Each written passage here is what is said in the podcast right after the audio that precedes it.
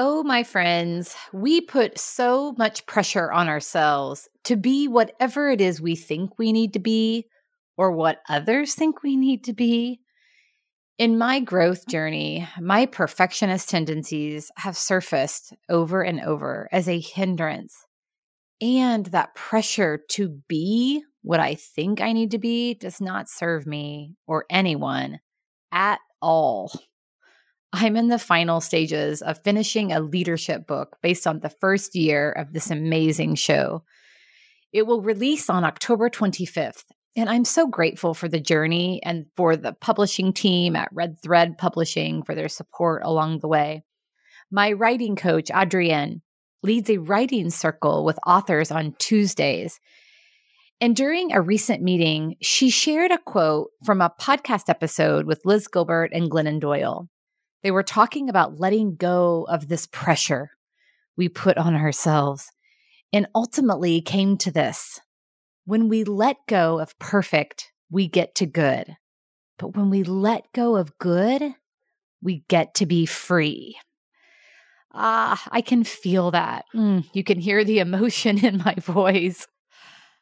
The freedom in just putting it out there, putting ourselves out there with no expectation. After all, everything we put out there is a creation, and the joy is in the creating, not the after effects of the creating.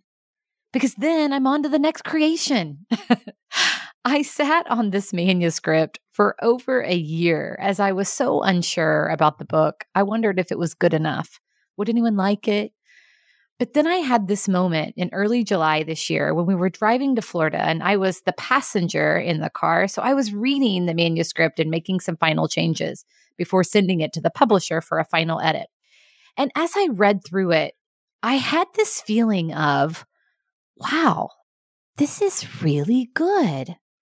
It's real. As it's based on the stories from the first year of this podcast, which I love so much.